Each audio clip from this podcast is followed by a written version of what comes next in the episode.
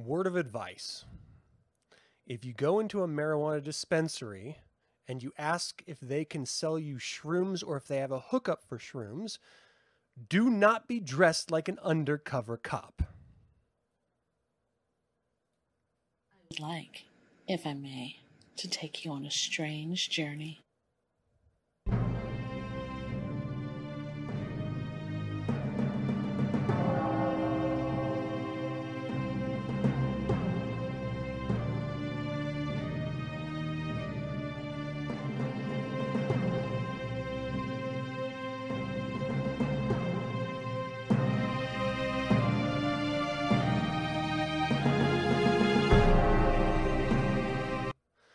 Welcome to 9sense. Nine Cents is a satanic perspective arm on the world, and I'm your host, Reverend Campbell. It is great to have you.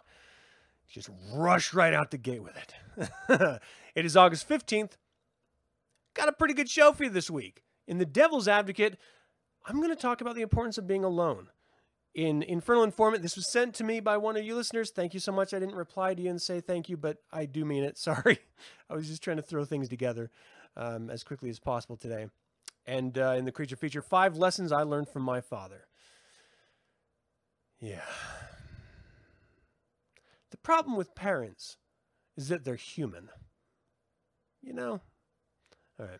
Well, before we get into all that, how you doing, Horatio? Thanks for joining live. Uh, Jason, what's happening? Mike, how you doing, man? Uh, what's up, Daniel? Christina, how are you? That is a hell of a name you got there. Uh, Lexi, what's happening? James, my man. my man. I just found out that he was born.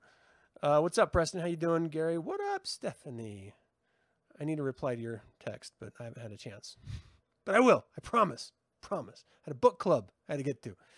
Um, that being said, we just finished up the book club uh, for We Are Satanists. And best case scenario in a book club is you talk about the book.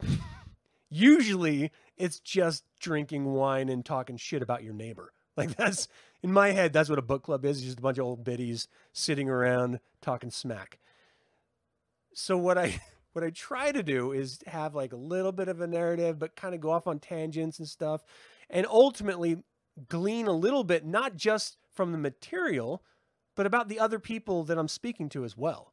You know, like the the joy of talking about Satanism is that you have an engagement, an interaction with it, right? That you get some back and forth. That's why I love doing the live show. That's why I love doing those book clubs, is because you get to hear from other Satanists and how they perceive things. And I promise you, sometimes it's very different than the way you perceive them. And there's something kind of cool about that. I don't know. I really enjoyed it. I thought it was great. What's up, William? How you doing, man? That being said, my stomping grounds are burning. Like uh, we just had this fire. First of all, we've all across the entire United States have been suffering from the fire, massive fires in California. Um, but if you have asthma and allergies like I do, it's debilitating. like you can't go outside. We just had the huge fire in Parley's Canyon, which is a canyon just right outside my house here. I can't open the windows to my house because of the air quality is so bad. Uh, it's it's just so horrible that if I don't want to be all itchy and like scratchy throat and itchy eyes and stuff, I just have to live in this bubble. Like I'm a bubble boy. Like that's what we have turned me into as a society. Because because we have fucked our society our, our our nature up so badly and we just with wild reckless abandon throw cigarettes out windows and don't put out our campfires that fires or we, we're lighting off fireworks when we're not supposed to that we just start these crazy fires everywhere, or we're doing baby reveals. You mother. Burning down people's homes ultimately is what it means because you want to do a special baby reveal. Because, like, shitting out a kid is special and needs to be heralded with fucking news and trumpets. Give me a break. People suck. But yeah, it's just so bad. I can't even I can't even open I, I can't get fresh air because it doesn't exist anymore. Like that's the world we live in right now. It sucks so bad. Every morning I wake up uh, right before I work out and I'm looking at the air quality to see if I can open windows or go running outside. But no. No, I can't. Doggone it. Okay. Um, it sucks. I want to talk a little bit about Man Camp because I had a really good time. It was a lot of fun. Uh, we, the, we went to the Stanley Hotel because I love this. I'm obsessed with The Shining, and it's it's kind of like going anywhere as an adult that you went as a kid and thought it was huge and amazing, and it's kind of like an itty bitty version of itself. It's not as grand as it used to be, you know. Like I used to get ice cream cones from this one local ice cream cone joint. It was like a burger, like mom and pop burger joint, little drive through when I was a kid. Went back in as an adult, and it's just like a tiny little ice cream cone. But in my memory as a kid, it was like teetering on falling over because it was so much ice cream. And you got to factor in, okay, maybe they downsize a little bit for age, but it's just like everything's so much smaller because you are grown up and you have perspective. The Stanley Hotel is like it's like a it's like a Lego model of what the Stanley Hotel should look like. It's like people put it together. It's so small that if Jack Torrance was chasing you through it, in like a two second time span, you'd be dead. Like it's a tiny, tiny hotel. You cannot ride a big wheel around that hotel without hitting a wall, turning around, getting back on the big wheel, and then riding back the other way. It's literally like like a U shape. There's no connecting anything. There's no grand foyer. There's no the maze. The maze in the front of the Stanley Hotel, nipple high. Nipple high. And I don't know about you guys, but my nipples are down here. so I'm looking over and through the hedge maze that they grew. And I get it's not going to be like the movie because it's not the movie. But it's a pilgrimage part. Like it's a location that people travel to in order to celebrate that film. And what they put up as a sort of homage to the film is so sad. It is is depressingly sad. I mean, you can literally just walk through the hedge right to the the middle of it and then walk right out through the actual hedges. I didn't see one frozen dead person. Not one. I wanted to see dead people. All right. So, aside from The Shining, it's purported to be haunted in tons of different places. And so I went out of my way to reserve the haunted suite that Stephen King stays in when he would uh, when he wrote the the story when he got the dreams to to come up with it right so they're telling me that that's the suite we got and believe me i fucking paid for it i didn't see one ghost of course I didn't see a ghost, but I would have someone jump out of a closet. You know, I'm paying so much. Give me a Latin maid that just stumbles out by accident, scaring me into like a girl scream, like ah, and then I feel like I've, I've, I've, you know, I've earned the the night. Give me something, anything. That being said, there were two moments that are unexplained that occurred that I, I can't explain. I honestly don't know how, why, what. But here's what happened. We first got into the room, and it was me and two of my friends. And one of them was like um, right next to the closet. And he, he said uh, something along the lines of, if there's anyone in here, let us know. Something like that, right? And then, like stuff that was at the top of the shelf right next to him immediately plummeted to the ground like right then. So it was a really cool little moment. I was just going like, "Oh shit!" like, we're gonna get screwed. Like we're gonna get we're gonna get screwed by ghosts like Dan Aykroyd and Ghostbusters, which ain't a bad thing, but still. we found out later that our room was supposed to be haunted by Ghost Cowboy, so it would have been like this weird anal rape situation. But it's a ghost, so I, would give him a pass. I'd give him an anal rape ghost pass. Okay, so that was the one. The second one, and I know it wasn't just me because of what, how it happened, but to be fair, the stuff that's legal there, I was out of my mind with. So I wasn't 100% there, but I was there physically. and we were just sitting there waiting. You know, we went up to the hotel room after we, we went on like a nine mile fucking hike. So we were exhausted. And then we had um, dinner reservations, and then we had a ghost tour after that. And so we were sitting there after the hike, burned out, waiting for our dinner reservation to come up. And uh, just I was just laying just totally out of my mind on the on the bed. And as if a quarterback charged our door and slammed into it, right? Like really loud bang on our door. Everyone startled. We're just like, what the hell was that? And then the buddy um, that was right next to me got up immediately, opened the door. Nothing was there. Not someone run away giggling, not a sound, no one else in the hallway at all. Kind of weird. Could have been air pressure. It could have been a lot of things. All I know is it was a little freaky. a little freaky. But I didn't see any ghosts. And I know because I was up all night because the two guys that I was with snored like fucking crazy. no sleep for Adam an entire weekend.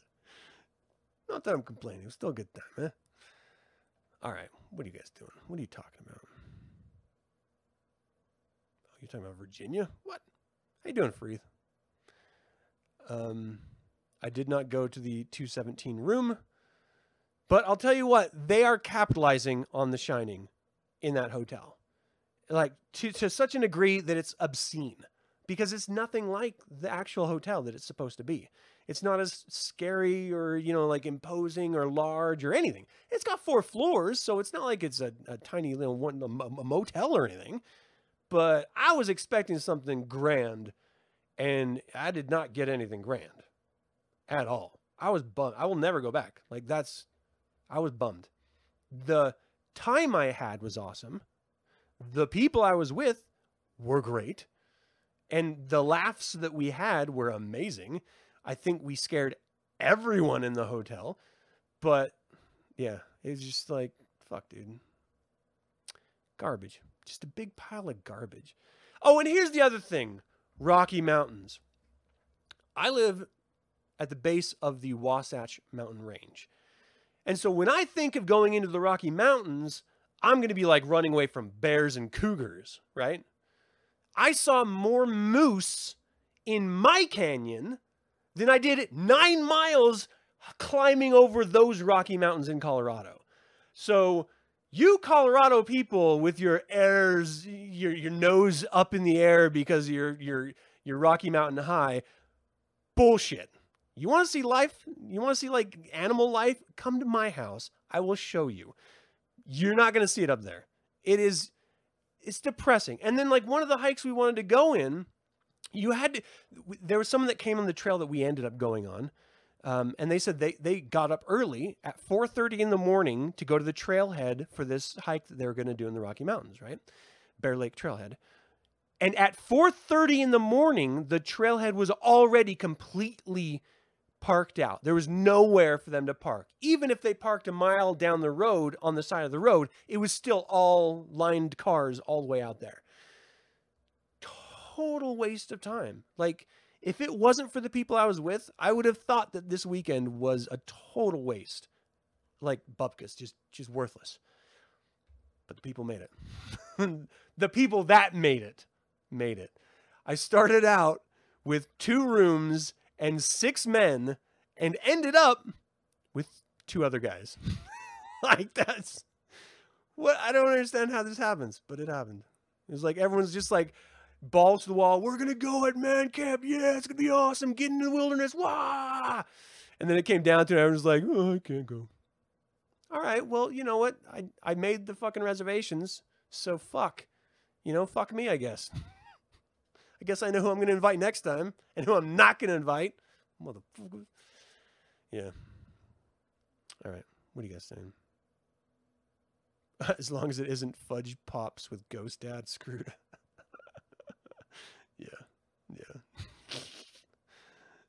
Cameron, what up, man? Okay. Yeah, I know there's some wildlife there, but it's all in your hubby's pants. Ah, just kidding. That was dumb. Sorry. What's up, Mr. Victor Wicked? Did I say your name? I don't know what I just said. Hey, Victor Wicked, how are you? Good to see you, man. Um, let's do a little devil's advocate. That's enough of my man camp. Talk this.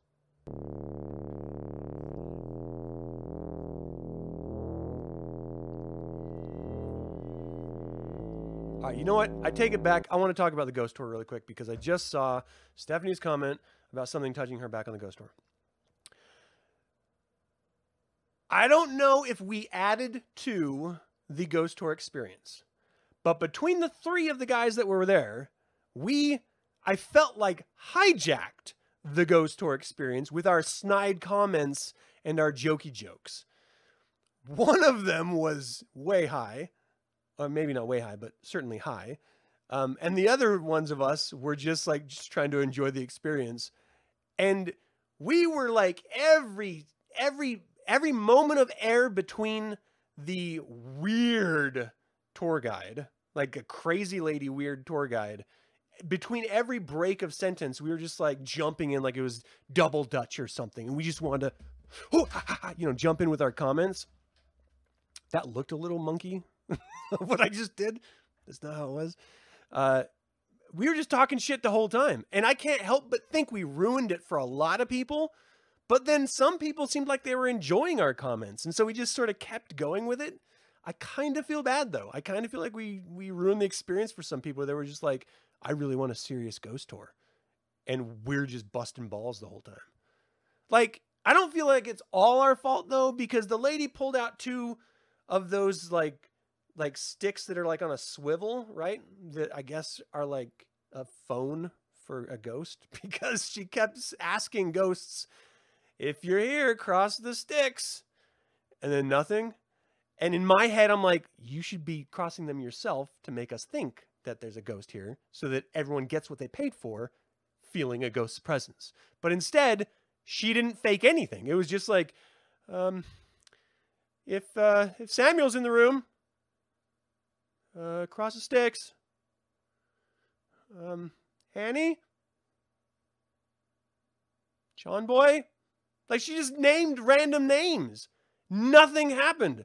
And then she was like, I have candy. If if you uh if you show that you're here, we'll give everyone a piece of candy. Now this is the point in the tour where I'm like, I'm getting a piece of chocolate. Like she's clearly gonna fake a ghost talk so I can get some chocolate because she brought up candy. Now, why would she bring up candy if she was not going to hand out said candy? Bitch didn't give one piece of candy. Not one. She she let the ghost snub us. What kind of tour is this? You bring up something and you don't give it out? What? And then she passed around her little divining rods, and there's like a little ball at the bottom that if you used your pinky, you could twist to make them cross. So either she was fucking with us the whole time, or she's a fuck up. In either case, it was a total waste of our time. And oh god.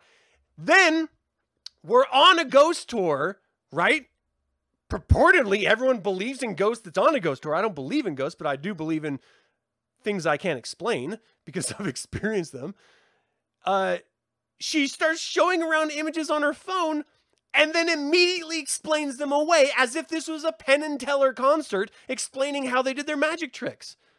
I don't want you to tell me the ghost shit is fake. I know the ghost shit is fake. I want you to lean into the ghost stuff so that I start questioning fuck, is it fake? I don't know. Don't tell me it's fake. I already know that. And give me the goddamn chocolate. Fuck. I would have I would have settled for a Skittle. A Skittle. The shit candy of all candy. I would have took a sweet tart. Yeah. Like a junkie. I would have ate the shit out of that sweet tart. I didn't get anything. oh man. It's so funny. And then we just scared everyone else because we were just like, hey, we're drunk and high. Let's go downstairs and just hang out in the lobby like a bunch of three fucking weirdos. oh, dude. Cameron, I'm sorry, I'm going to tell this story. I know. Give me a fucking sucker or something. All right, so so of all conversations to to end up happening, somehow we got on the the topic of someone in a wheelchair, right? And Cameron just pulls out this diatribe a negative diatribe about people in wheelchairs or something like that. I can't remember exactly because time and and, and substance. But he was talking shit about people in in in wheelchairs, and this ampute double amputee in a wheelchair is right behind him the whole time. And Joe and I are like, dude, dude, we're like, okay, well, you know, anyway. And and he's like, no, I want to talk about this longer. Had no idea the dude was right behind him. Dude didn't say anything. And then when I get up to leave because I just can't take anymore, like I don't want to be associated with this guy. he turns around and sees the fucking double amputee and just like turns white. He, he turned to white man in like a second coming out of that room. It was hilarious. Hilarious. All right. Yeah, we were talking about checks. it was really funny. I mean, I don't know. Maybe you had to be there, but it was hilarious. It made the entire trip worthwhile to see him talk shit about a double amputee right, literally behind his back. so good. The dude didn't say anything either. And I'm in my head, I'm thinking he's a Vietnam War vet. This dude suffered. He watched his brothers die. And now some fucking kid is gonna talk shit right in front of him. oh, good times. All right, now the devil's advocate.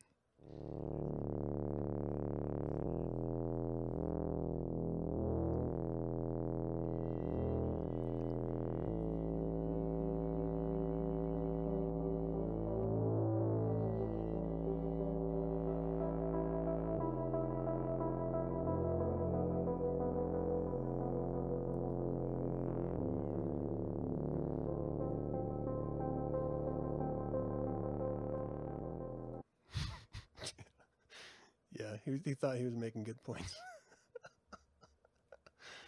God, such a good time with these people.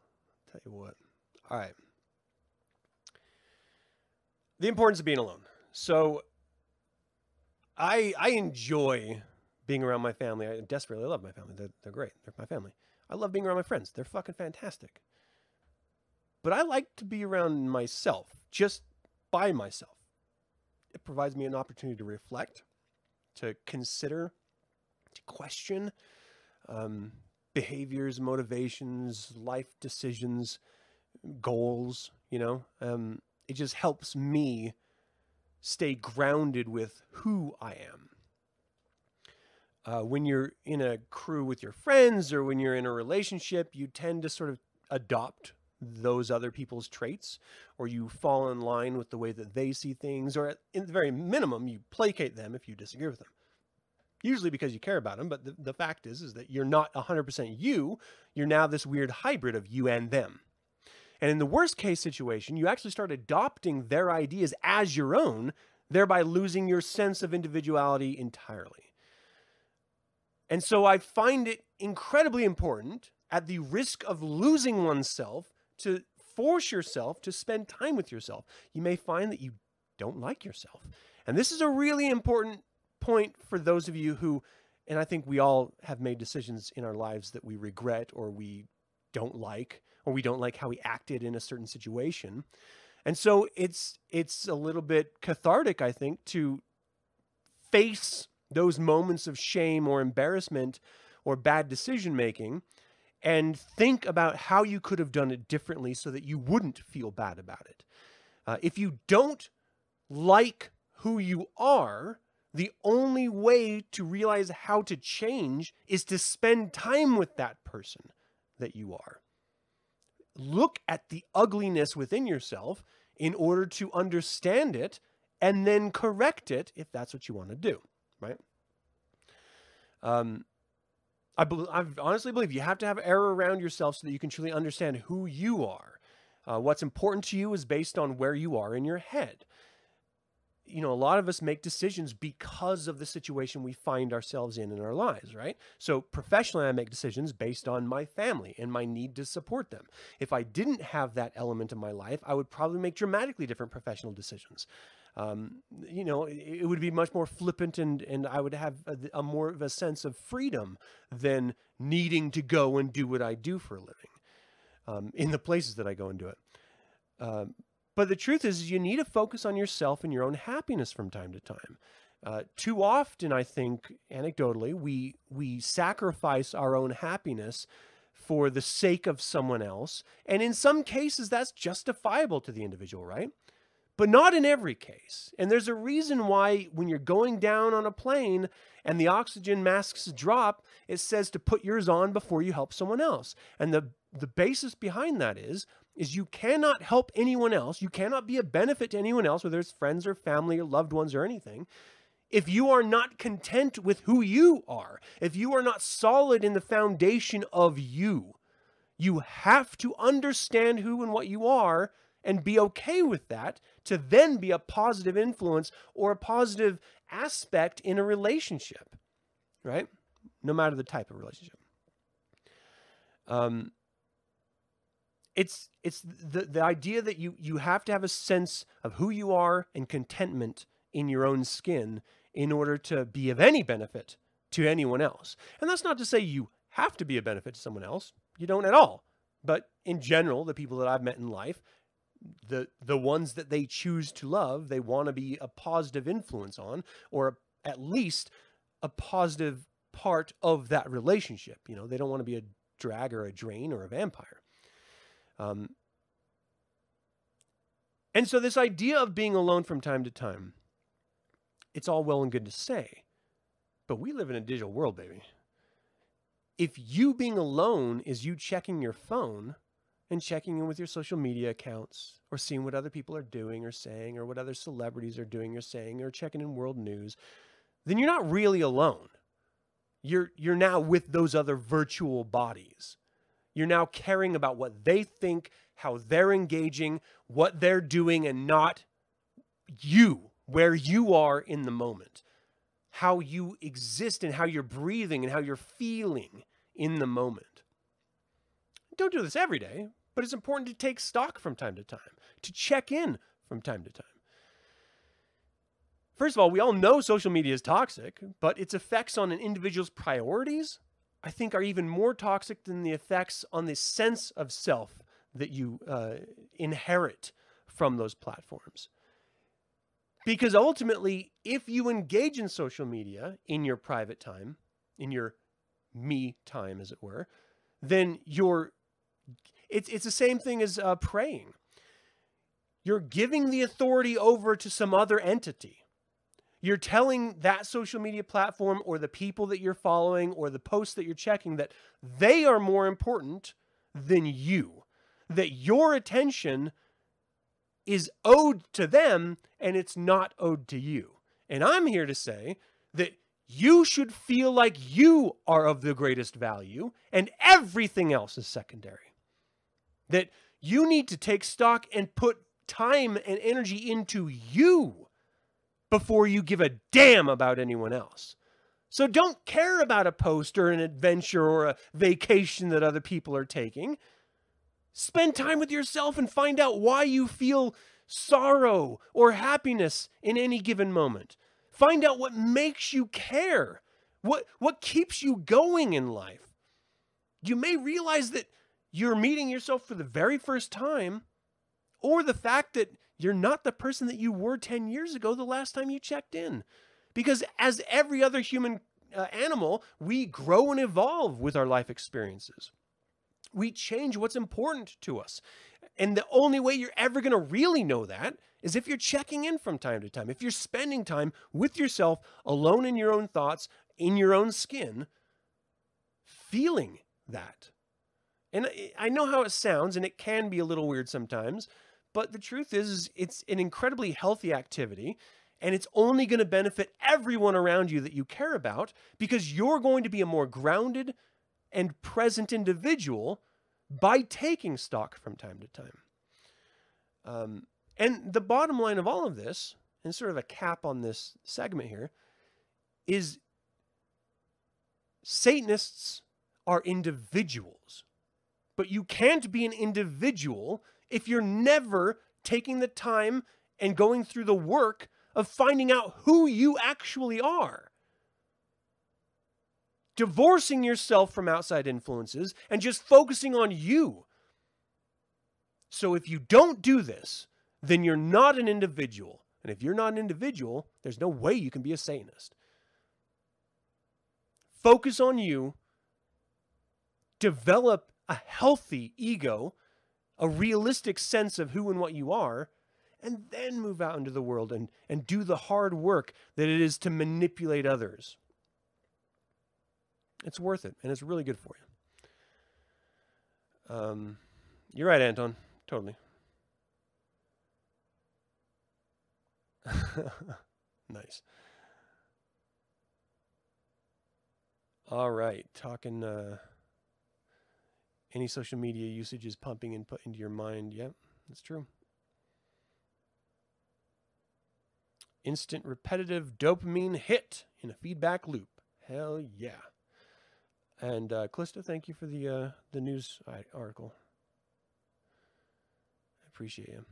All right, so that's really all I wanted to talk about in that segment. I, I think it's really important that, know, and I'm not going to harp on it over and over again, but the fact is, it's easy to forget who you are um, when you're surrounded by other people or when you're sort of drowning in the online world.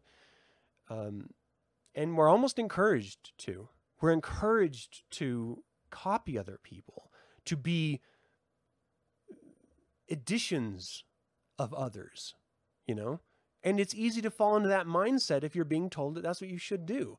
And the truth is, there's nothing more toxic to individuality than following other people.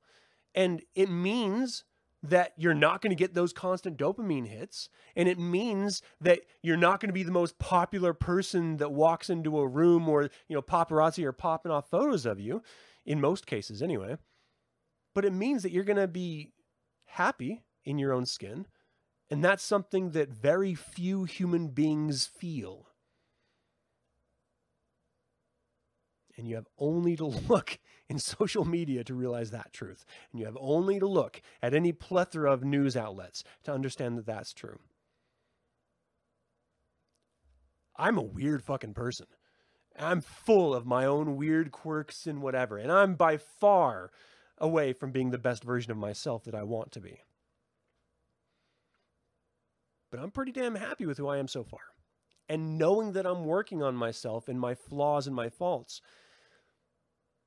spending the hard work in not only identifying them, but trying to come up with better ways of expressing myself or of being in this world. It makes me happy doing that, you know? Anyway, think about it. Let's do a little infernal informant.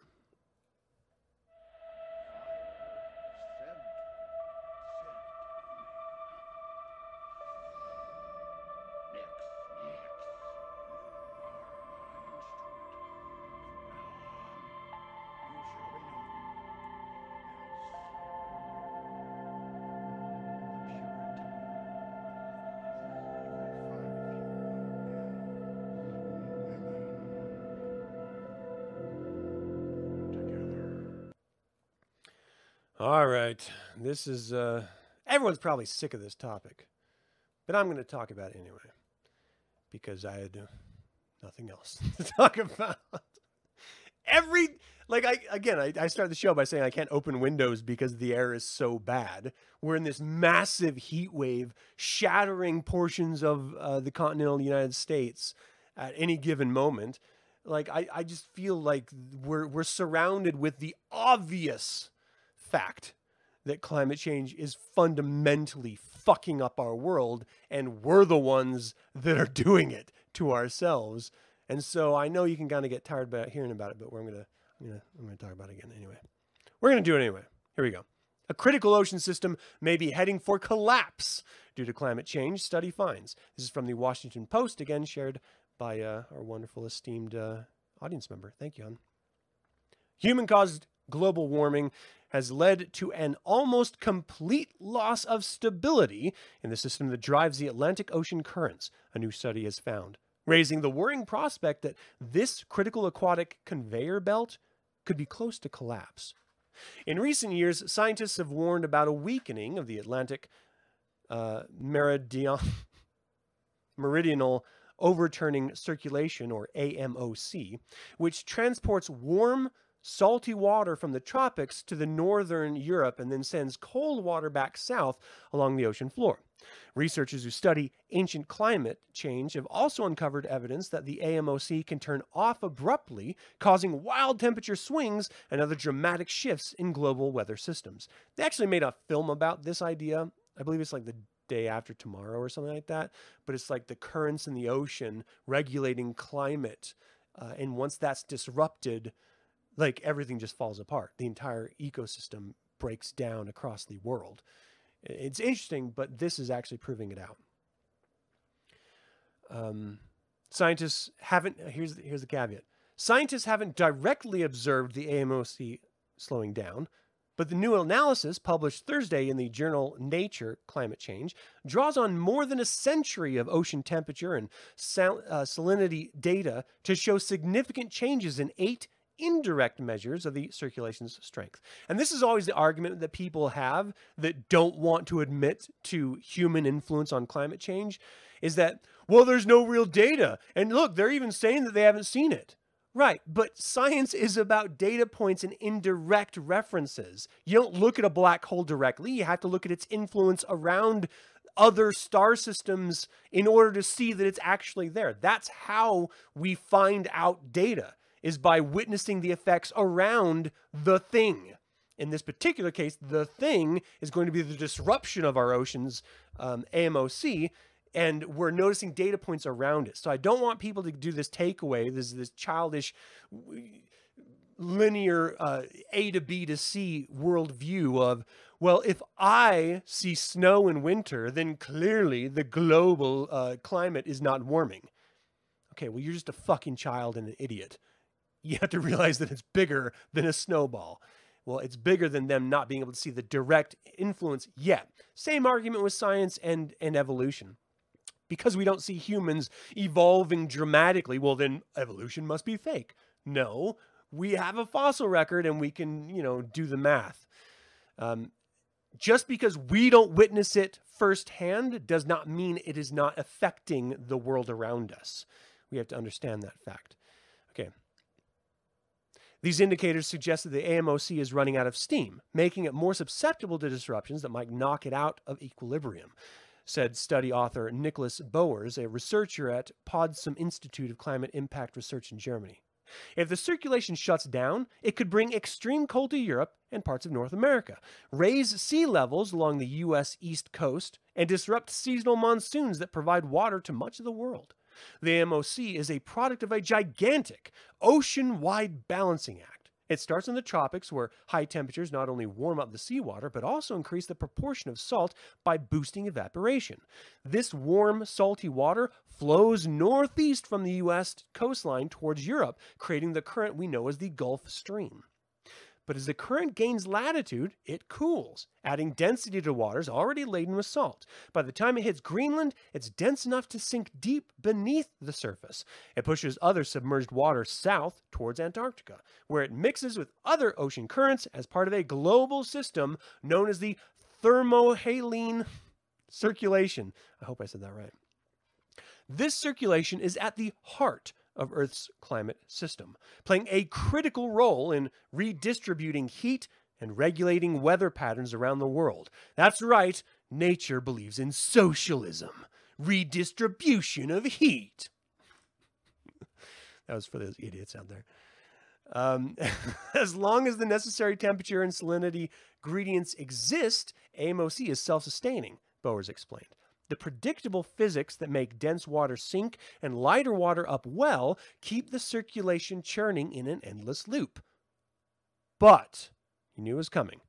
Climate change has shifted the balance. Higher temperatures make ocean waters warmer and lighter. An influx of fresh water from melting ice sheets and glaciers dilutes North Atlantic's saltiness, reducing its density. If these waters aren't heavy enough to sink, the entire AMOC will shut down. It's happened before.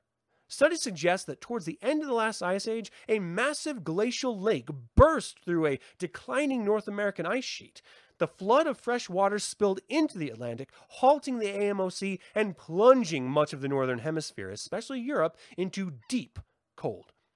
Gas bubbles trapped in polar ice indicate that cold spell lasted a thousand years. Analysis Analyses, analyses of plant fossils and ancient artifacts suggest that the climate shift transformed ecosystems and threw human societies into upheaval. In its 2019 special report to the ocean and cryosphere in a changing climate, the UN Intergovernmental Panel on Climate Change projected that the AMOC would weaken during this century, but total collapse within the next 300 years was only likely under the worst case warming scenarios. Buckle in, people. The new analysis suggests the critical threshold is most likely much closer than we would have expected, Boer said. The restoring forces or feedback loops that keep the AMOC churning are in decline. All the indicators analyzed in the study, including sea surface temperatures and salt concentrations, have become increasingly variable. Increasingly variable. It's as though the AMOC is a patient newly arrived in the emergency room, and Boers has provided scientists with an assessment of its vital signs, de Menocal said. All the signs are consistent with the patient having a real mortal problem. Physical oceanographers like him are also trying to confirm the AMOC slowing through direct observations, but the AMOC is so big and complex that it will probably take years for careful monitoring and data collection before a definitive measurement is possible. Yet everyone also realizes the jeopardy of waiting for that proof. After all, there are plenty of other indicators that Earth's climate is in unprecedented territory. This summer, the Pacific Northwest was blasted by a heat wave scientists say was virtually impossible without human caused warming. China, Germany, Belgium, Uganda, and India have all experienced massive, deadly floods. Wildfires are raging from California to Turkey to the frozen forests of Siberia. The world is more than 1 degree Celsius, 1.8 degrees Fahrenheit, warmer than it was before humans started burning fossil fuels and is getting hotter all the time. And the apparent consequences of the AMOC slowing are already being felt. A persistent cold blob in the oceans south of Greenland is thought to result from less warm water reaching that region. The lagging Gulf Stream has caused exceptionally high sea level rise along the U.S. East Coast. Key fisheries have been upended by the rapid temperature swings, and beloved species are struggling to cope with the changes. If the AMOC doesn't completely shut down, the change would be irreversible in human lifetimes. The bistable nature of the phenomenon means it will find new equilibrium in its off state. Turning it back on would require a shift in the climate far greater than the changes that triggered the shutdown in the first place. It is one of these events that should not happen, and we should all try so that we could reduce greenhouse gas emissions as quickly as possible, Boers said. This is a system we don't want to mess with. And we are, and my prediction is that we will destroy this planet. Now, when I say that, I want to be clear that I think the planet's going to be fine. It's going to readjust. It's going to take a long time, but it's been around for billions of years. So I don't think there's a big issue with the planet. It's whether or not we continue to exist on it. That's my concern. And not so much for all of you and everyone else out there, but for me and my kids. I want to make sure that they can open windows in the morning to get fresh air. And right now, they can't. And it's only going to get worse. Everything is excel- um, uh, accelerating faster than scientists predicted. In the 70s, they were complaining about this. And no one's done anything. So you can blame the baby boomers, boomers. You can blame Gen X. You can blame uh, uh, millennials. You can blame Gen Z or anyone else. But the fact is, is that any change that we are making individually are being overrun by corporate entities. And the only way to put caps on them is through regulation, government regulation. And the only way to do that is to pressure your politicians and get money out of politics. So it's a very simple A to B to C. Be involved in the political industry or the political system in your uh, community, in your state, in your country, vote people in that will get money out so that we have less corporate influence in the government.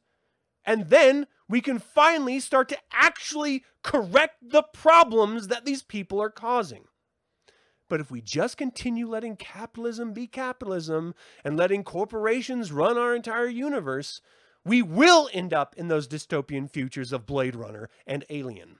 We will, because that's the direction we're headed right now.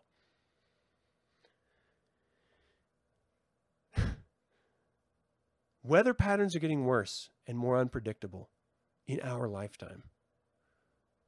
You only have to look at nature documentaries from a decade or so ago to see how dramatically different it is right now. And it's only actively getting worse.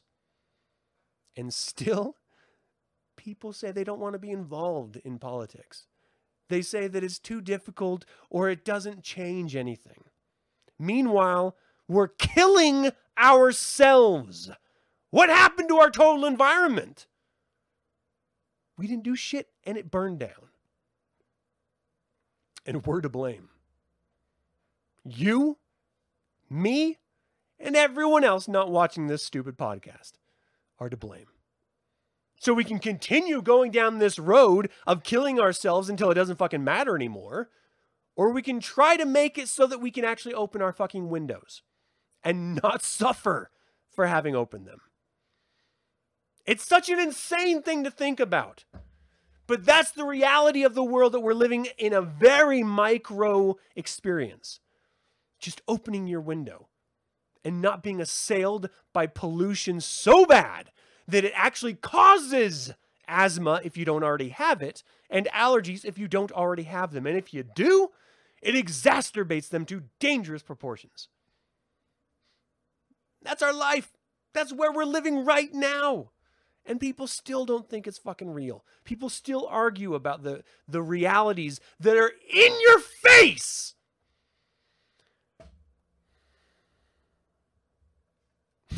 it drives me crazy absolutely crazy. You can go nowhere on this planet and not suffer the consequences of human interaction fucking up this planet.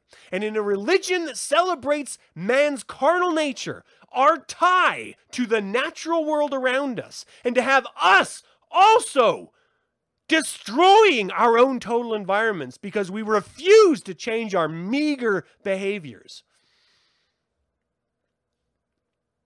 It's just blindness. It's stupidity and it's painful. So maybe that is the true satanic reality that we're facing. That we're too stupid as a species and we're going to kill ourselves because of it. Okay, we've earned it. If that's the outcome, we've earned it. Let's do a little creature feature.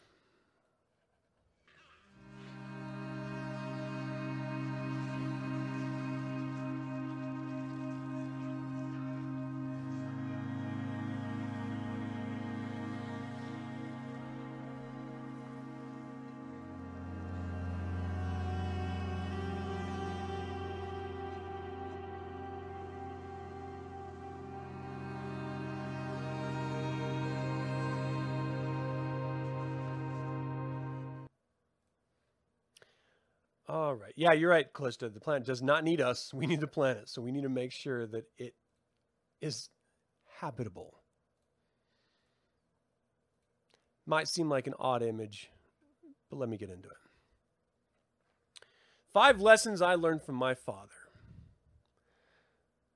I am right now the same age that my father was when he died.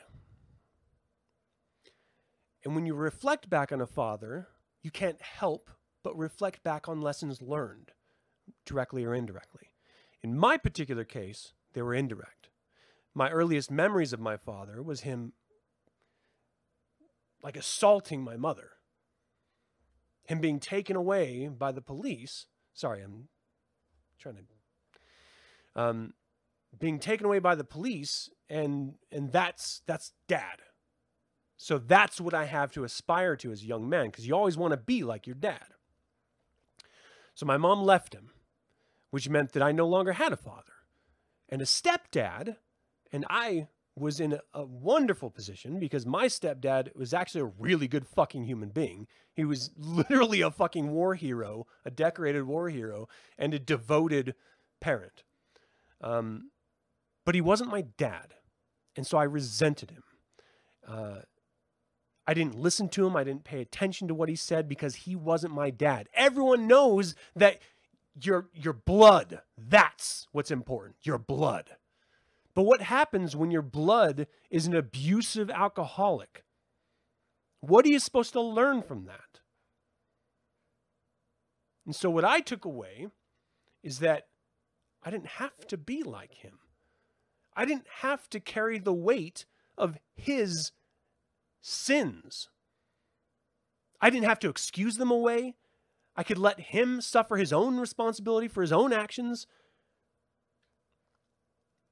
So, the first thing that I learned from my father was that anxiety in a relationship is toxic. If you're in a relationship and you or the other person is afraid that you're talking to someone else or you're not being faithful or they just can't trust you in certain situations, it's not a healthy relationship. It's a dangerous relationship. It's toxic, and you should not be around it. That's the first thing I learned. And it was a hard lesson, too, because I'm a jealous human by nature, and it took me years, and it almost cost me my marriage, my my sense of jealousy, and I still struggle with it. But it is something that I'm working on. Um, and I don't blame it on my father, but I certainly saw and I understood the lesson, and so it's something that I work on. Um, another lesson I learned from my father, number two, sometimes you shouldn't make it work. You know, we live in this weird world where we say, well, you know, you can always change the person that you're with. Or, you know, if you just stick in long enough, it'll get better. Or, you know, just work with the relationship, work the relationship. It'll be worth it in the end. Not always. Because sometimes the end is them stabbing you and you dying, or them beating you until you're a bloody pulp. Sometimes it's not even a physical danger. Sometimes they just fuck with you so hard that you don't even know who you are anymore. That your whole sense of worth, of value is gone. And that you are now a hollow shell. Sometimes it's not worth making it work. Sometimes it's best to walk away. That's the second thing I learned from my dad. The third thing I learned from my dad being a man means owning the kind of man that you are. It's not this sense of aspiration. Like I'm I'm a, I'm a man, so I can do certain things. And that makes it okay because I'm a man. But when you're alone and you're looking in the mirror, is that the kind of man you want to be? You can't just excuse behavior because you got a dick. And that's what it comes down to, especially in our culture and in certainly worse in Arabian cultures across the world and any other machismo culture where men dominate women. I'm not talking about equality. I'm not talking about anything. I'm just saying if you're a man, a lesson I learned was you have to be okay with the kind of man that you are. And my father never was. And he spiraled and he died for it. I'm not going to. I'm going to be okay with who I am. I'm going to work on the kind of man that I want to be. And sometimes it's not going to fit in with what society or other men tell me that I should be. Sometimes it's just going to be what I feel okay with inside of myself. And that has to be okay because it's the only way that I can find a sense of happiness. So that was the third thing I learned. The fourth thing I learned is that children don't need any father, they need a caring father. I spent my entire youth hating the man that was taking care of me because he wasn't my blood father. And then as soon as I found out, and I finally got to talk to my father when I was 18 years old, the first fucking thing he said when I told him that I was a Satanist was that if I heard you say that around me, I would have beaten it out of you. I finally discover who I actually am. And I put all of this weight for 18 years of my life into my dad wanting to reconnect with him, blaming my mom, blaming other people. And the first thing he does is tells me that he would kick the shit out of me because I connected with something for once in my life. It doesn't matter if they're blood or not. It could just be a fucking a mentor. You don't need any father, you need a caring father. And that doesn't even have to be a man. That just has to be someone who's going to support you in your decisions in the choices that you make, help develop you into a version of yourself that you're happy with. All right, that was the fourth thing. The fifth thing I learned from my father is that your children are always watching. And as much as you get wrapped up in your own life experience and your own relationship with your father or your life, you always have to remember that if you have kids, they're watching and they're taking away lessons. And what do you want them to take away? That you'd beat the shit out of them? That you beat the shit out of their mother? That you can't handle disappointment in life?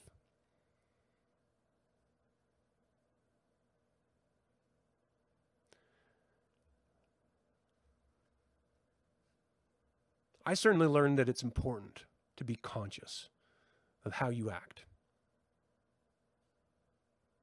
And I'm by far from anywhere near being acceptable, let alone perfect. But I try. I try more than my dad ever did.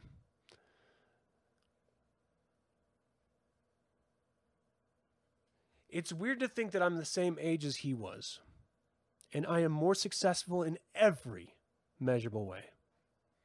I'm healthier, I'm happier, I have a better relationship, a better relationship with my kids, with my wife, more successful. By every measure, I have exceeded everything that my father ever did. And the truth is, still my dad. Still love him. And I can't help it. I love the man that I never knew. I love the man for all the flaws, all the abusiveness, and everything. And I love him not because of those things, I love him in spite of those things. Because I remember being a little kid and him taking me to the one of the few memories I have of him, focusing on me. And little shit like that, little moments and memories, they don't excuse everything else. But it gives me enough perspective to know that he was just not evolved enough as himself, that he was controlled by the demons inside of him rather than exercising them and gaining control of them and using them to better his life. That he was totally out of control in his life and to know that even though that's what I came from, I don't have to be that. That I can choose to take responsibility. And I have that example to hold up against myself and my actions. To know I'm better. I'm better than he ever was, than he ever will be. And whether or not he would have actually beaten the shit out of me which I think he probably would have, I still know that in the end, at the same age, facing off in front of him, he'd know I was a better man too. And if he ever raised a hand, I'd beat the fuck out of him. sort, sort of like runner up thoughts on this. Abusers aren't strong, they're weak, they're pathetic, they're afraid. If you're being abused, you owe it to yourself to get out of that cycle. Don't make excuses. Don't put it off. Get out of it. There's too many examples of people dying because they didn't. And the other thing is controlling people out of fear or through fear. That's not satanic. Using lesser magic effectively means that the other person wants to do it because it's going to benefit them as well as you, not because it's going to cause them pain and suffering. If you're good, there doesn't have to be a loser with lesser magic. All right. That's all I had for today. Thank you guys so much for tuning in. I know it was sort of off and on for a, a couple weeks, but I'm just back to the normal schedule. And so I'm, I'm, back to normal. Uh, everything that was going to happen to throw it off is, is over now. So I appreciate your time and attention. Of course, if you want to support this show, you can subscribe to the YouTube channel sign up to the email list and like and share the video or comment on it. That seems to have some sort of an effect. If you want to learn more about Satanism or the Church of Satan, check out the Satanic Bible, read it, understand it, reread it, and um, check out the website, churchofsatan.com. There's tons of satanic wit and wisdom there, and it's definitely worth a check if you haven't gone in a while. Go visit it. It's only going to take a moment. And then uh, finally, uh, I've been sipping on some uh, rye here. It's not very good, but I do want to just uh, give a quick hail Satan to you, the audience, to the organization and the administration, to everyone who identifies as a Satanist. Hail yourself. Because today is my high holiday, hail me. See you next week.